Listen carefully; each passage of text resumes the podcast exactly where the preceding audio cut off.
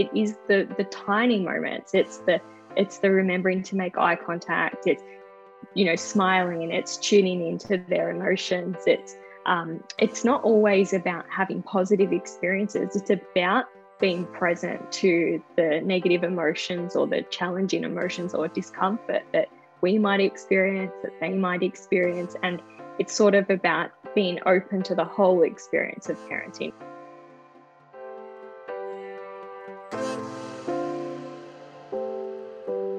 You're listening to the Wisdom for Wellbeing podcast, the show that blends science and heart to bring you evidence based tips and tricks for cultivating a healthy, wealthy, and meaningful life. Now, here's your host, therapist, yogi, and fellow full life balancer, Dr. Caitlin Harkis.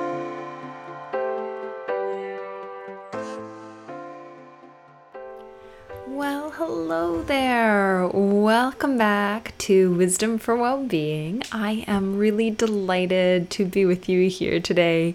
If I haven't dropped into your earbuds before, my name is Dr. Caitlin Harkis, and I am delighted to have Dr. Renee Cachia joining us today.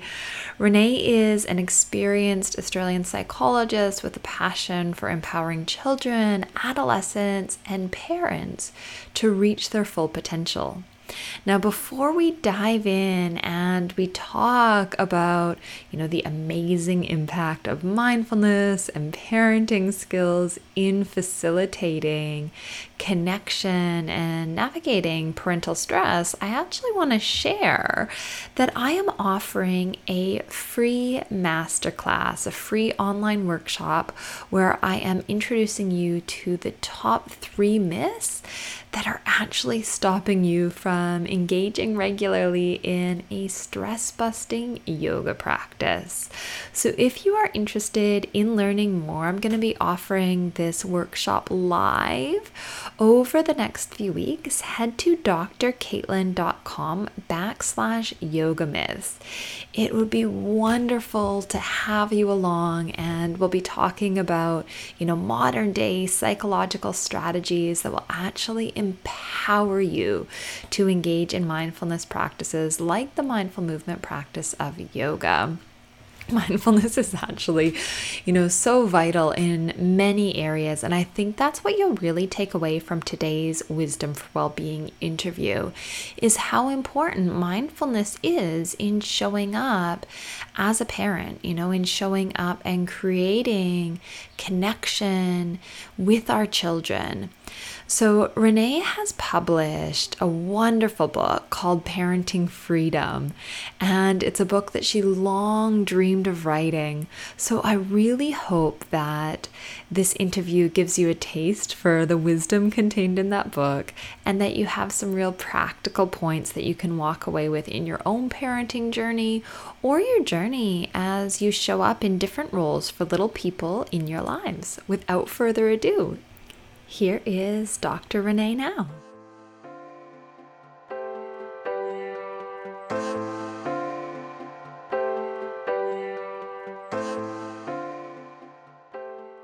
Dr. Renee, welcome to Wisdom for Wellbeing. I am delighted to be with you here today. And we're actually, I was just holding up my Parenting Freedom book, which I know we'll be diving into. So thank you so much for taking the space out of your busy day, your, you know, mom life to, to be here with us now talking about parenting.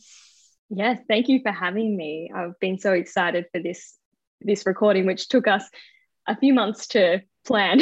it did, didn't it? And um, I guess that's the the grace and the flexibility we needed as we navigated these you know early parenting journeys that we're both on and i'm sure that will come up through the course of the conversation yes absolutely grace and flexibility are you know non-negotiables i think especially when we're both in our early sort of um, postpartum period, which we just sort of worked out. yeah, yeah, it's a connection, and and listeners may be connecting with this. It may be something that's coming in their future, perhaps. It may be something that they've been through and empathize with. But the whole journey, I suppose, is unfolding in different ways. Before we get into our conversation around parenting freedom, would you mind just sharing with listeners a little bit about who you are and the amazing work that you are doing? Yeah, sure. Um, I am a primarily a child and adolescent psychologist. Um, I have a private practice in the Northern Rivers of New South Wales.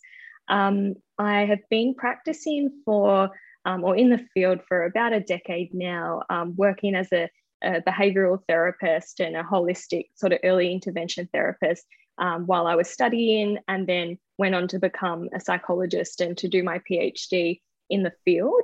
Um, and really, I started off very interested primarily in autism, actually, and working with really young children um, who had autism or other developmental disabilities as well. And I, I was very, very passionate about it. And I was doing a lot of home based therapy.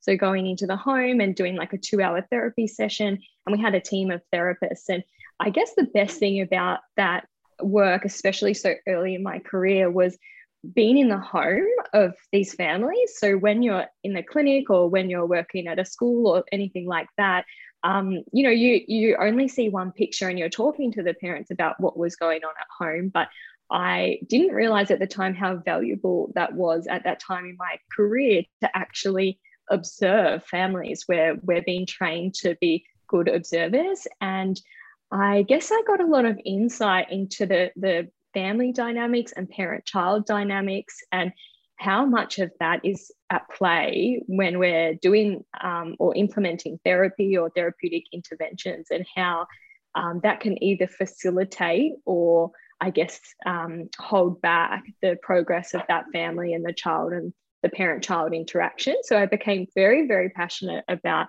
parent child interaction and how we can use parents as, you know, true sort of partners and um, people who um, are the most important, you know, part of their child's therapy journey. Um, and I guess parallel to that, I was observing the stress and cr- chronic stress, not just like minor stresses, chronic stress, chronic illness, um, you know, developing mental health challenges in these parents who were not super well supported, uh, especially, you know, 10 years ago. It was very much like you send the team in to work with the children and um, the parents had all of these needs. Um, they were trying to manage like a a therapy team. They are trying to meet their child's needs and do everything that they can. And a lot of the time, these particular parents um, were also trying to cope with the fact that their, their young child had just been diagnosed with something like autism and they were trying to cope and to deal with the psychological demand of processing that, which we know often comes with grief and loss. So they have all of these things to process, as well as the practical demands of managing a team of therapists and um, a really busy life, often multiple children, and trying to, you know, do our homework that we're like, yeah, you need to practice this, these nouns and verbs by next week. And um, I started to get become very interested in parent well-being and how that actually relates to um, child mental health and child developmental outcomes. Um, so I started looking at this subset of parents who had children with disabilities or autism. And now I've kind of branched off and become, um, I've looked at um, it more broadly. So my PhD was specifically looking at um, parents of children with autism, and I developed a program that was a mindfulness based stress reduction program. And we looked at um, parents' um, heart rate variability and their blood pressure and took some real physiological um, measures to see whether the intervention that addressed stress, but also taught them practical parenting skills and behavior management tools would be useful. And we did find that um, it was very effective. And we also looked at my, my final study as part of my PhD, which is basically a bunch of different case studies or case studies put together to make a big thesis, was looking at how these interventions then went on to affect parent child interaction. So we measured things like how many times the parents made eye contact with the child, how many times they had a social um, smile. And so they looked at each other and they shared a social smile doing a mundane task like homework or getting ready for school. And we found that um, during and post intervention, they actually were having more positive parent child interactions, more eye contact, more shared smiles. So um, that sort of I was hypothesizing translating to more mindful parenting, more present with each other, more attuned because they're connecting rather than getting trapped in that stress and transactional nature of, you know, when we're stressed and busy, what parenting can become. And then it led me to parenting freedom, um, which we can talk more about as well. Yeah. Well, there's so there's so much to unpack here because this is amazing, isn't it? That and, and it makes sense that in supporting parents in their well-being that is going to change the relationship with the child and the child's experience as well. And something that might seem so simple like these these smiles during mundane tasks that's a really beautiful marker of a transformation that's unfolded. Yeah absolutely. And um, I was chatting to a mum just recently, and she's a mum, and um, I was doing an interview with her, and she said to me, I feel so overwhelmed when I go on Instagram and I see like all these mindful parents and they've got the perfect feed and all the Montessori toys. And I'm like, well, basically none of that really is has anything to do with mindful parenting, right? So it's beautiful and um, you know, there's nothing wrong with that.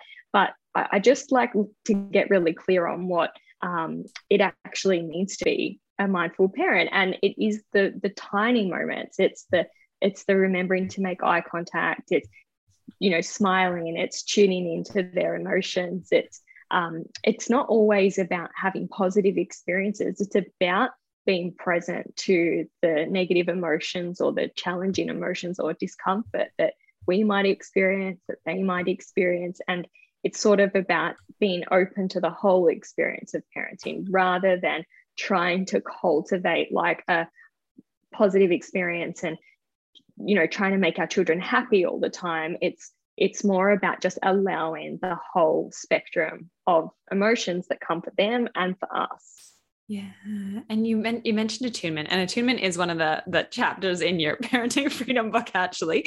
So you wrote parenting freedom as a way to support parents to cultivate, you know, their capacity for mindful parenting, and you identified, you know, some of the challenges that parents experience, both that you'd seen as well as those that you identify in the book. You know, like stress and burnout and overwhelm. So how does that stress, burnout, overwhelm, the the day to day challenges of life, and then life with children. How does that impact us, our relationship with our kids? You mentioned a transactional nature that comes up in, in our interactions. What else kind of goes on in regards to our relationship with our kids when we're overwhelmed? Yeah, absolutely.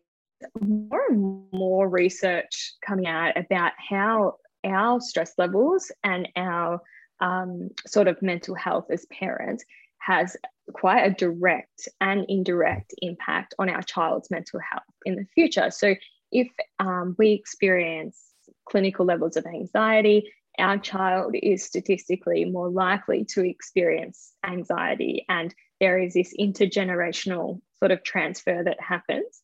Um, and I don't love talking about that because if we're already feeling anxious and then, you know, this fancy doctor tells me that my child's more likely to have anxiety, you know, that's just going to make us more anxious. So that's not why I'm saying it. but it, it's, um, you know, it's to help us to realize that when we aren't um, sort of prioritizing our well-being as parents and um, our needs to take care of ourselves, and as we become more exhausted and more depleted over time, that's actually going to have a negative impact on the way that we show up with our child. So, one of the ways that I started to look at this was through their attachment to us and our attachment to them. So, um, when what, something that is very important in child psychology is to for our child to develop a secure attachment to their primary caregiver or multiple primary caregivers. And the way that we do that is by being responsive to their needs, by being present with them by tuning to their emotions. So, um, having like a more collaborative approach to behavior management um, as opposed to being really authoritarian, um, which a lot of our parents in the last generation were a bit more so. So, we have to really consciously try to shift our habits around this.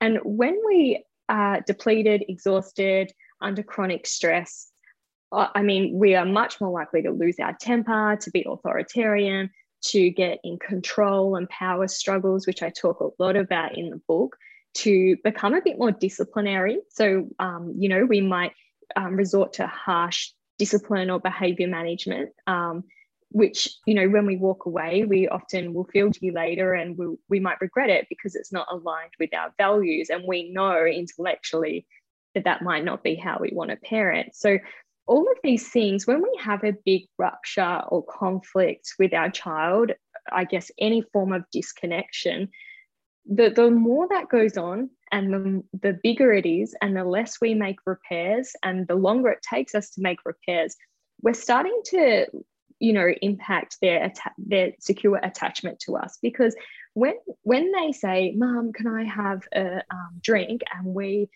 you know have had cumulative stresses throughout the day build up and we get to that point where we absolutely lose it over say something small um, then our child becomes very anxious we feel unpredictable to them even though we know that we're safe and we know we love them and we know we were just having a moment from their perspective, we are not being consistent, we're unpredictable, and we are, you know, um, we are over having a big reaction.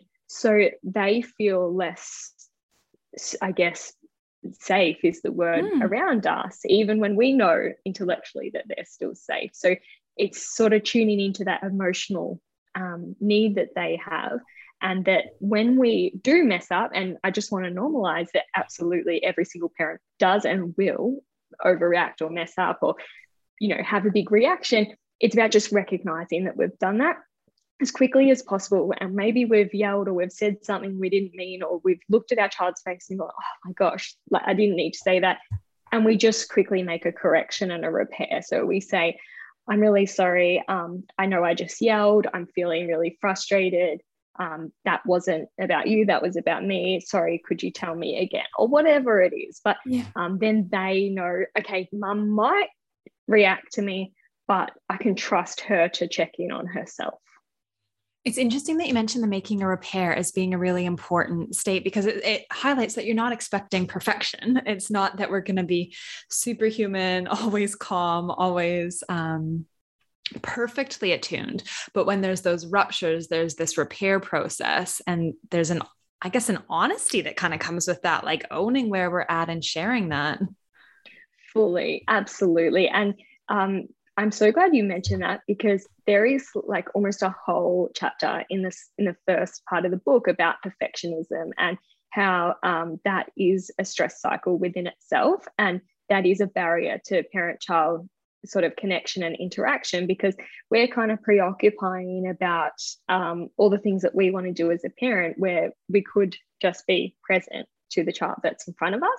And i think you know when i became parent it was um, even more obvious of how important that is and it's not only other people's demands on ourselves but it's our own the demands that we hold for ourselves and how high our expectations are on ourselves, especially I think as women, um, and how I guess our perfectionism and it.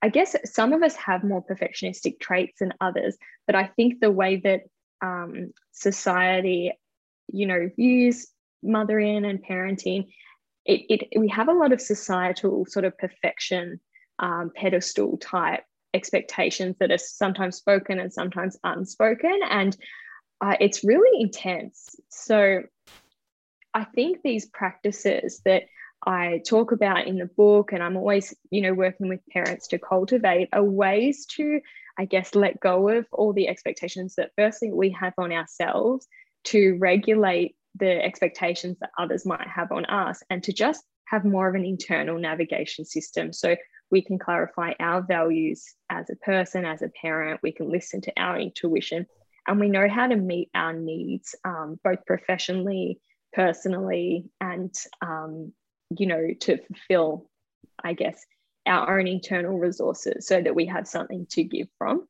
you mentioned like our needs you know professionally personally like that we're multidimensional beings that we're not suddenly just a parent. And i suppose that's um, where some of the challenges or the stressors come when the you know perceived expecta- expectations in each domain you know, kind of butt up against um, each other and having that clear compass as to where we're going and what our values actually are might offer some reprieve. Um, the other thing that you mentioned that's, that's super interesting to me. So you mentioned that anxiety is intergenerational, but that that's not why you're bringing it up to make people feel more anxious about being anxious, you know, the paradox, but you know, that, that when we take care of ourselves and we kind of move through these experiences, that actually that can have beneficial um, an opportunity for our children as well to see us healing. So I'm I'm curious if we can maybe explore a little bit about how how we navigate taking care of ourselves when there is so much on our plates because I know mom guilt, mom guilt, however we want to say it. I'm originally Canadian, um, but mom guilt is, um, is is a real thing, isn't it? So if we, you know, schedule time out of the house or we schedule time to do our work, which might be something that fills us up, it's something you and I probably are connected on, that we can feel guilty about not being with our kids, and yet if we're with our kids and kind of maybe wiping away these other um, components of our identity of our well-being we might not be as able to be um, as regulated with our kids. So it's a, it's a paradox. How do we how do we navigate yes. this? So absolutely absolutely. And i think like i can just imagine every parent and you know particularly a lot of mothers just nodding their heads to everything that you were just saying the mom guilt and then wanting to have a sense of self and identity aside from being just purely i guess a mother. Um, and there's nothing wrong with um, I'm not even, I feel like this conversation transcends whether you're a stay home mom or whether you go to work. It's about your personal needs as a person, regardless of how you split or spend your time. So, um, I think there's there's two things, and I actually sat down um, when I was feeling a little bit like I needed to nourish myself a little bit more just recently, and I was like, okay, what are my core values? And I went over that, and what do what are my needs and you know at the moment i'm home pretty much full time as a mum and it's a very different lifestyle from being a full-time professional and academic and writing a book and running a clinical practice so going on i guess maternity leave um, was a huge adjustment but um, one that i'm really enjoying but i had to sit down and go okay what are my um, what are my needs right now and they're very very simple it's like I need to go for a walk every day and get outside. And, um, you know, in the morning, that works really well. And, you know, I need to go to uh, my Pilates class once or twice a week. And I'm going to, you know, my husband's going to have um, my daughter.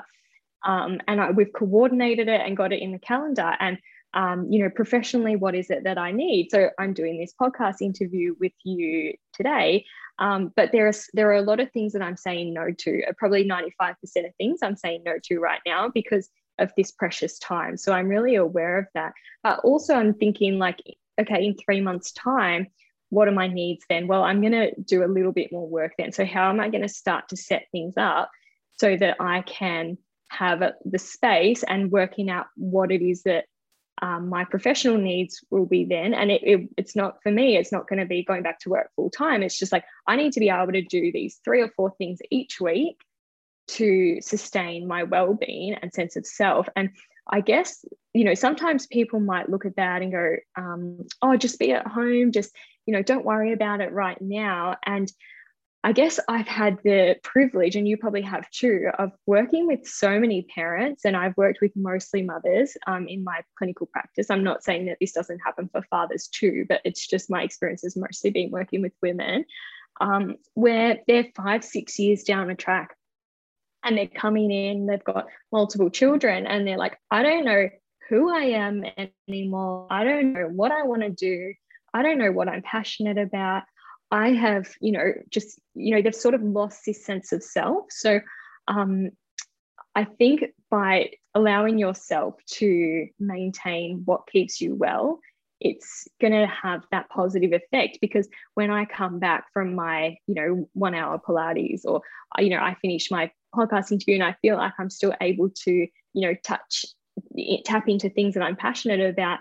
I leave, you know, after this, I spend the rest of the day with my daughter feeling so fulfilled and so present. And, um, you know, so when we notice that resentment come up, I think it's important, you know, that feeling of like, oh, I wish I could be doing something else. It's important to just sit down with it and say, what do I need? Because this is absolutely not about my child. And I think sometimes we can feel that towards maybe our other family members, like resentment that, oh, you get to go work or you get to, you know, you're, you know, and we sort of look to blame, but we need to take that responsibility back within ourselves and say, no, I am. We were talking about it at the very beginning before we press play that we have to really intentionally set boundaries around our needs because if we don't, as you know, parents and new moms of, of little babies, you it, it, it will not happen. it just won't happen. Yeah. Yeah, that's beautiful advice. Like sitting and being very clear, what do I need? And as you pointed out, the needs may not be major. So if we're clear on those and deliberately schedule them, like you've done with your partner, you know, scheduling in the hour Pilates class, knowing that you go for a walk each day, scheduling in things to fill your cup up in terms of using, um, you know, your amazing skill set and sharing this wisdom that you've accumulated and developed to, to help others, that these are things that fill up your cup and allow you to be more present with your daughter. So while it might seem on surface surface level, from a very simplistic look at the calendar, that it's time away from your daughter, it's actually allowing you to tune into your daughter a lot more. And I think probably a lot of moms can relate to this that having a little bit of space, a little bit of time where we're nourishing ourselves, we're better for it in ourselves and perhaps in that attuned relationship you describe. Exactly, exactly. And I think I'm super cautious and I love to remind people that when a lot of people have sort of taken secure attachment and and sort of created this narrative that we need to be with our children 24 7 and um, you know i'm while they're young they do need to be close to us. And as they get older they can cope with more time apart. That's definitely a fact. But um, they don't you know they don't need we're, we're allowed to have these moments of space to ourselves. And whatever that looks like for us it's going to be different for each family. And some people will um, you know, we'll all have different work schedules, but they don't they don't need us to be there every moment. I think when we're comparing quantity versus quality time with our child and with our interactions, that's actually going to be a little bit more important. So when if if we're with our child for you know 12 hours during the day while they're awake and we're not being responsive and we're numbing and we're ignoring and we're on our phone constantly and we're tuning out because we're you know, um, we're struggling to cope with being present. Well, that's not really good quality interaction with them for their attachment or attunement anyway. So we would be, would we be better off? Is the question I'm asking.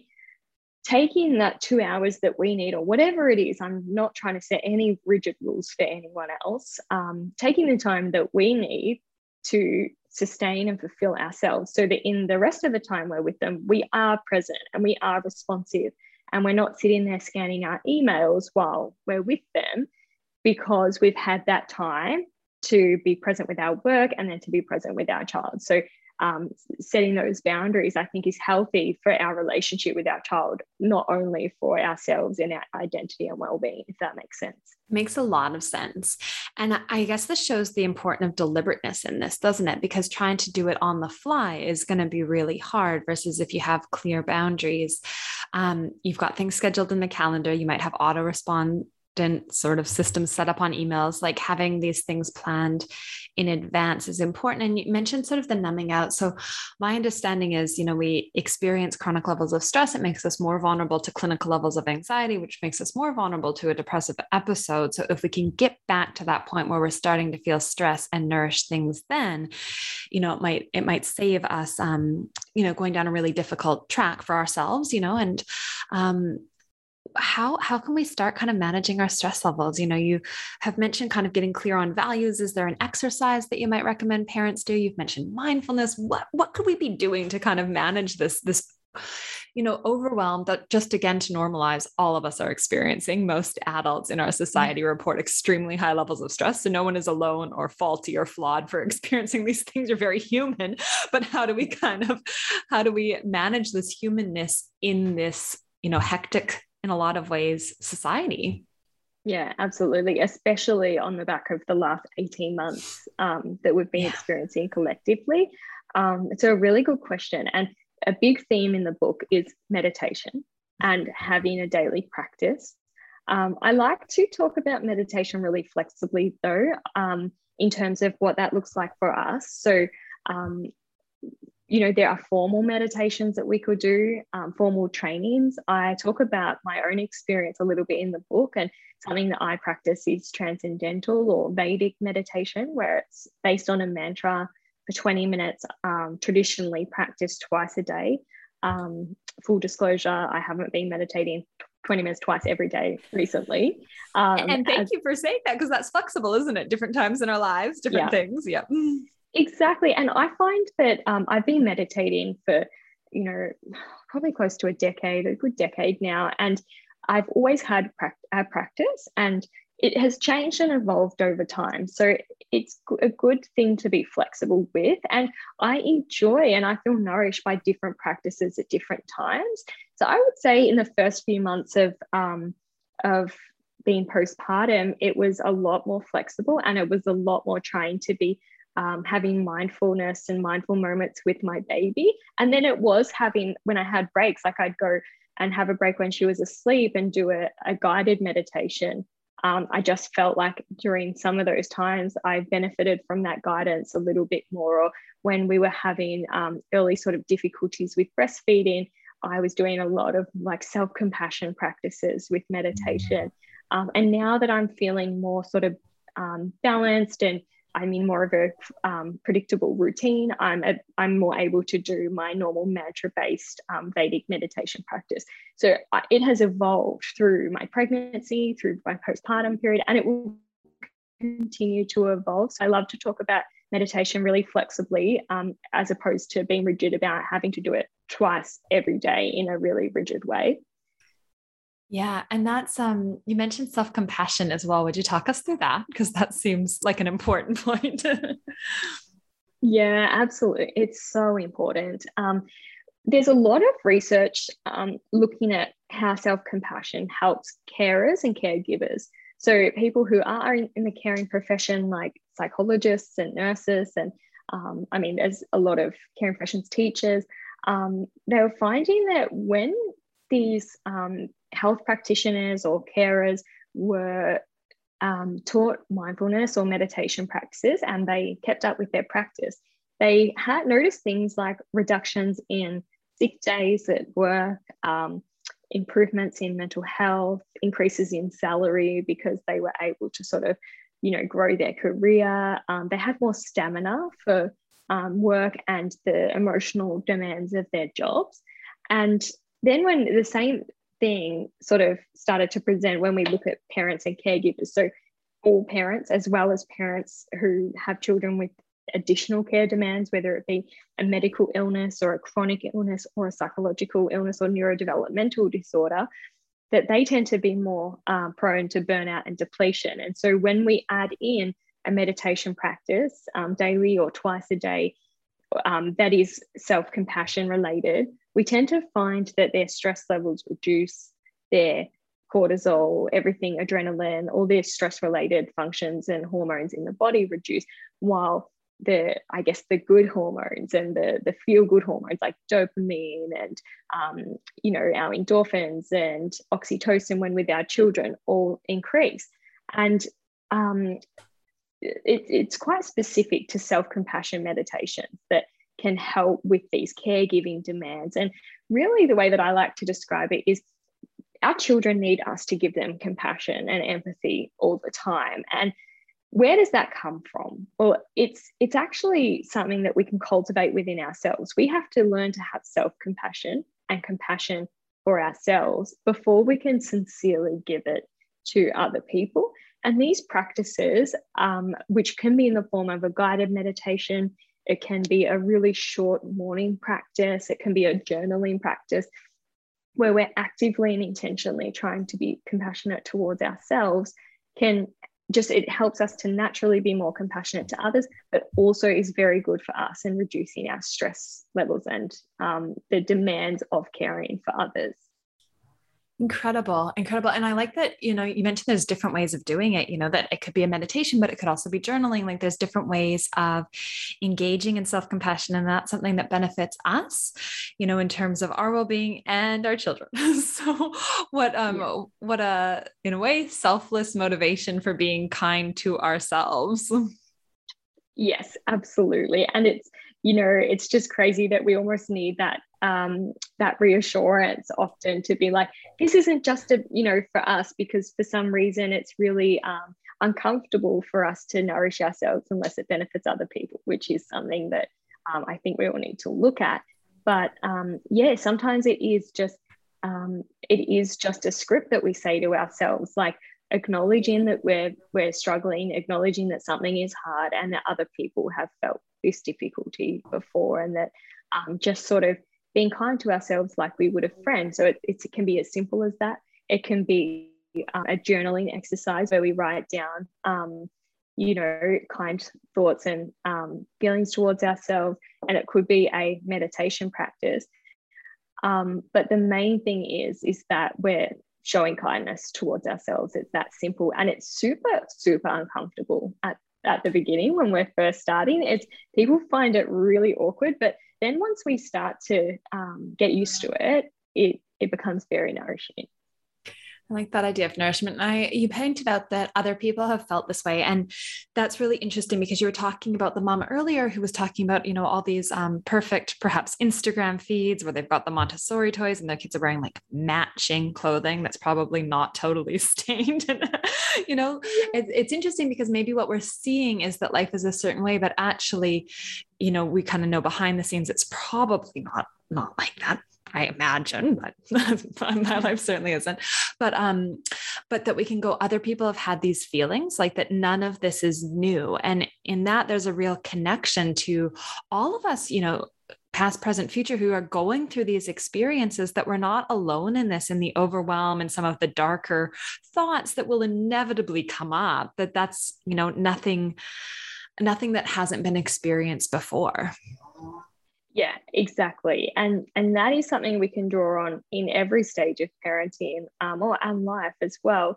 And that's why I think we we tend to try and find our tribe and our community and our sense of belonging. Um, in you know whether it's a physical illness like um, something like cancer, then we might connect with other people who have had that or experiencing that particular type as well whether it's um, you know a in pregnancy we're going to pregnancy groups or whether it's as a mom we're connecting with other parents who have a child with particular difficulty and just chatting about it. or it could just be um, you know an, um, another mom who just has children and is experiencing the same things as us doesn't have to be as specific as like a diagnosis of autism or something like that um, but we find our tribe and we when we are validating each other we're creating an environment where we can hold space and we can be non-judgmental.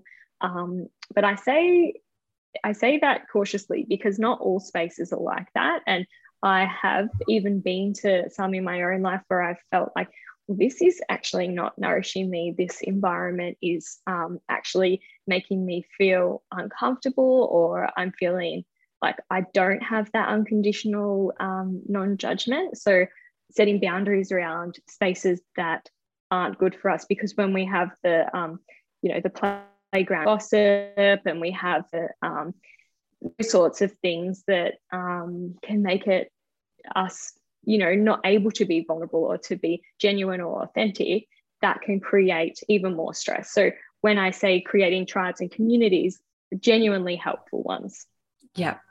And Thank you for pointing that out as well, because that's important to realize too. And probably sitting back and reflecting on where we feel nourished and safe and where um, it feels less less safe and and you know that there's maybe pretenses up.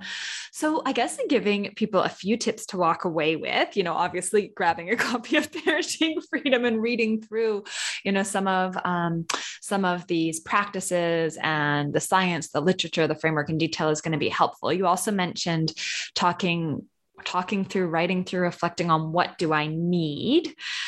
So values work self-compassion. Yeah is there anything else that maybe someone could you know, do do today, you know, in terms of starting to cultivate that sense of freedom in their parenting? Yeah, absolutely. I think something that I haven't talked about on a podcast or publicly outside of my programs before is maybe starting a, with a practice where you are just observing your child or children. So take a moment where you are interacting with them. It might be um, you know, you might be driving in the car to pick them up from school. They might be a bit younger. You might be going to get them childcare, or, you know, when you're at home, ch- choose a moment. It might be like 10 minutes or 15 minutes.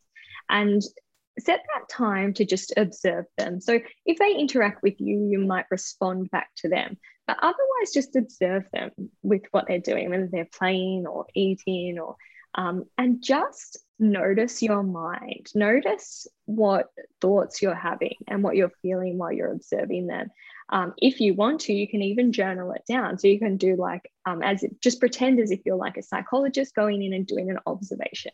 Just write down what you're observing.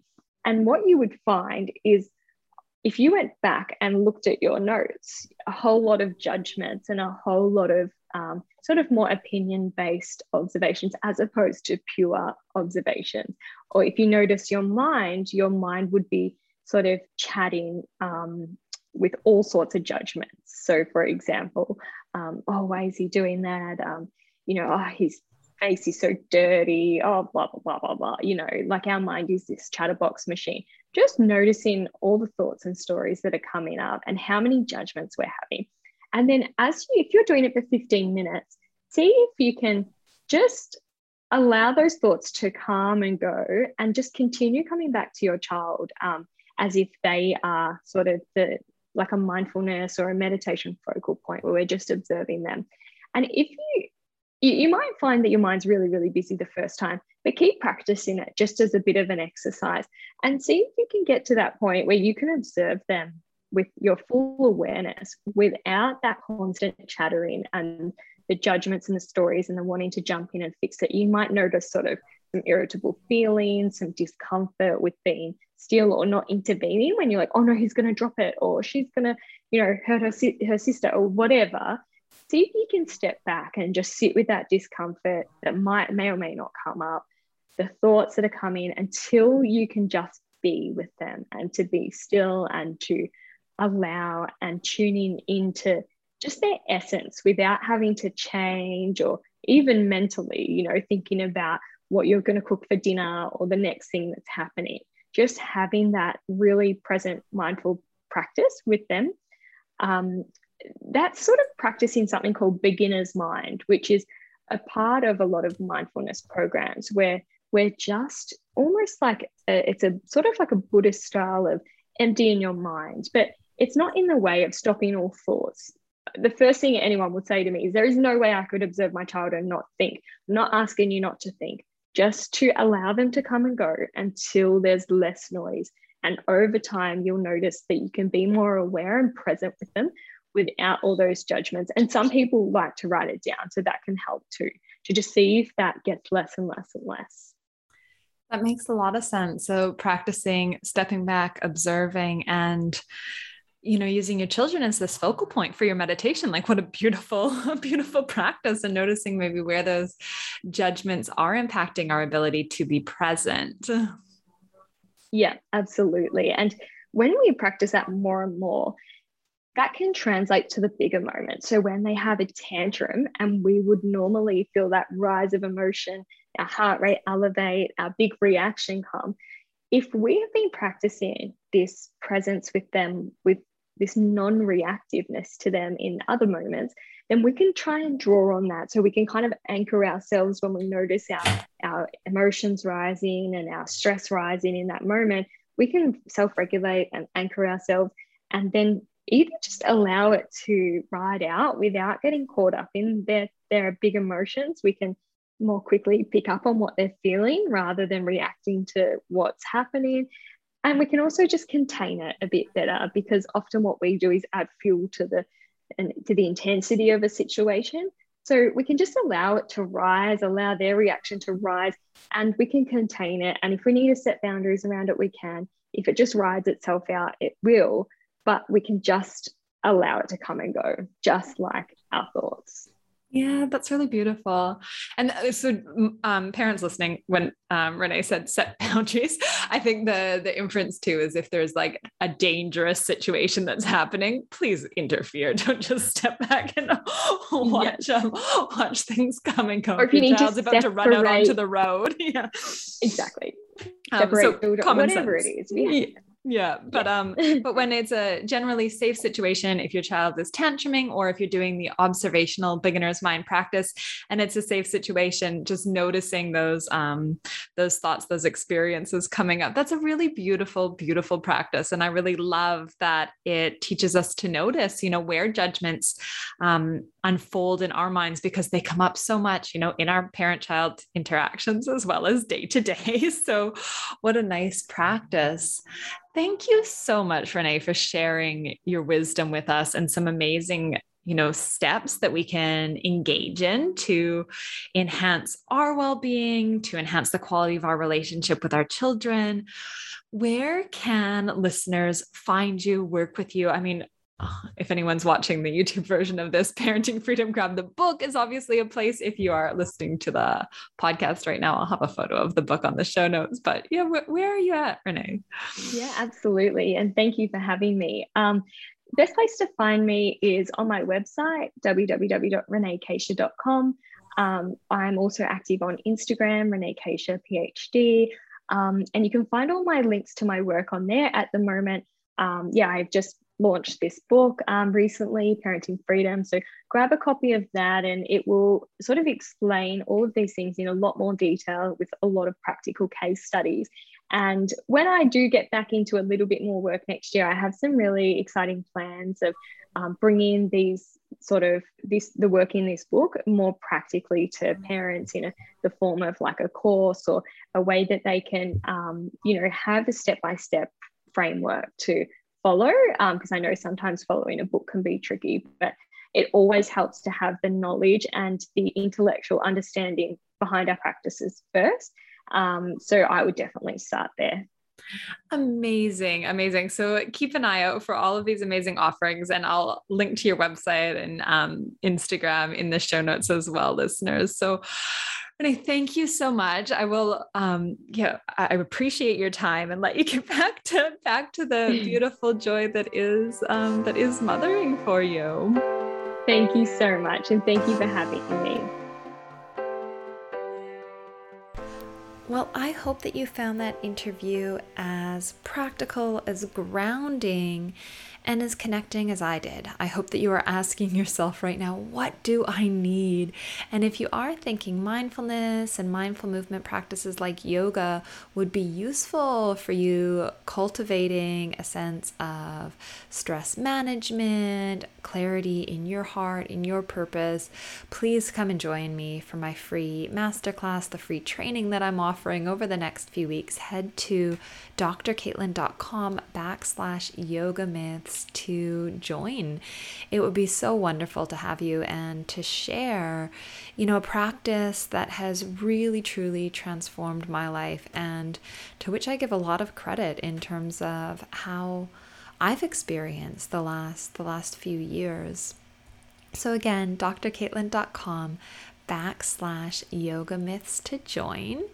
And of course, head to Renee's website to learn more about her work, to grab the book, Parenting Freedom, Transform Stress and Depletion to Connection and Meaning. All of the links will be in the show notes at drcaitlin.com wishing you a wonderful week ahead. And if this episode has impacted you, can I please ask that you share it with a friend, send it off from the app where you're listening. And if you have a moment, I would so appreciate a review. It really helps me spread the message of evidence based practice, psychological well being that Wisdom for Well Being is all about. Bye for now.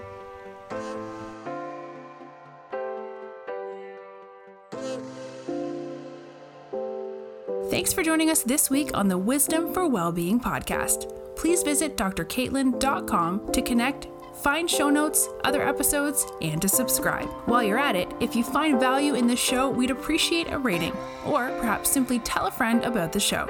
Wisdom for Wellbeing is not a substitute for professional, individualized mental health treatment. If you are in crisis, please contact 000, your local emergency number if you are outside of Australia, or attend your local hospital ED.